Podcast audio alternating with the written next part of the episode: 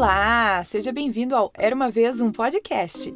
E hoje vou contar a você a história Até as princesas soltam pum, que foi pedida pelas ouvintes Lúcia e Sofia. Ela foi escrita por Ilan Breman, faz parte da editora Brink Book e narrada por mim, Carol Camanho.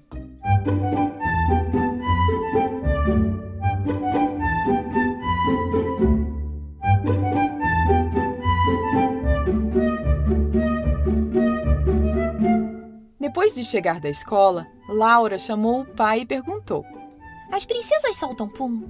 Por que você quer saber isso? Perguntou o pai curioso. É que na escola rolou uma briga, mas antes de contar o que aconteceu, quero que você responda a minha pergunta.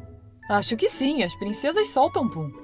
Respondeu o pai com muita delicadeza. Não pode ser, pai. Na escola a discussão era sobre isso. O Marcelo falou para as meninas que a Cinderela era uma peidona as meninas todas falaram que isso era impossível, que nenhuma princesa no mundo soltava pum. Mas desconfiei que o Marcelo tivesse razão. Mas, pai, como você sabe que elas soltam pum?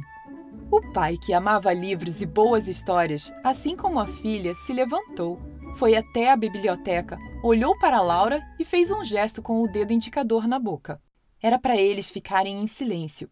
Depois de um tempo, o pai encontrou um livro que parecia ter mais de 200 anos. O que é isso, pai?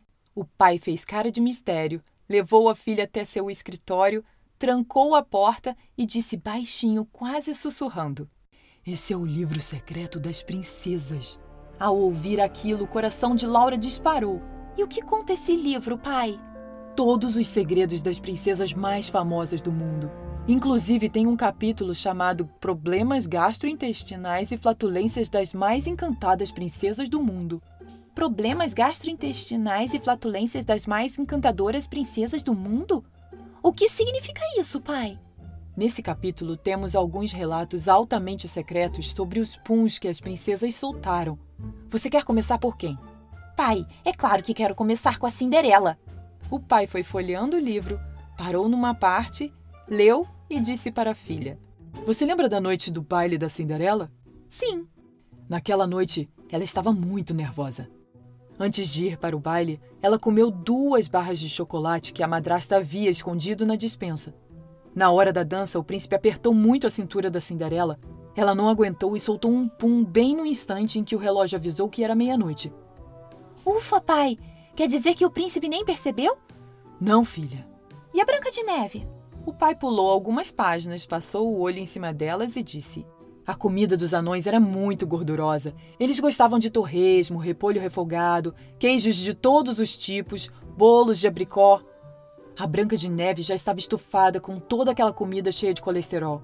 Quando a madrasta deu a maçã envenenada para ela, não houve nem tempo de experimentá-la. Branca soltou um pum tão fedorento que chegava a ser tóxico. Ela desmaiou por causa disso. Por isso os anões a colocaram num caixão de vidro para ninguém sentir o cheiro? É evidente, minha filha. E como o príncipe teve coragem de chegar perto dela? Aqui no meu livro diz que no dia em que o príncipe passou e viu o caixão de vidro, ele estava com uma gripe danada, o nariz todo entupido. Ufa! Se não fosse isso, a Branca de Neve estaria morta. Pode ter certeza, disse o pai convicto. E a pequena sereia?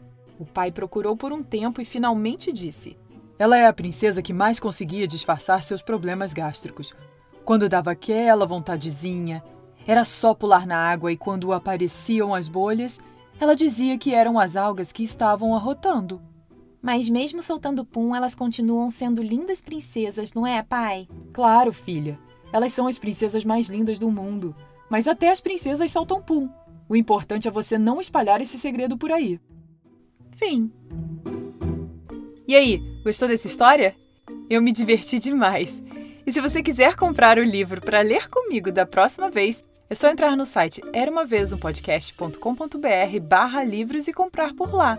E lembre-se que todo dia 7 e 17 tem história nova por aqui.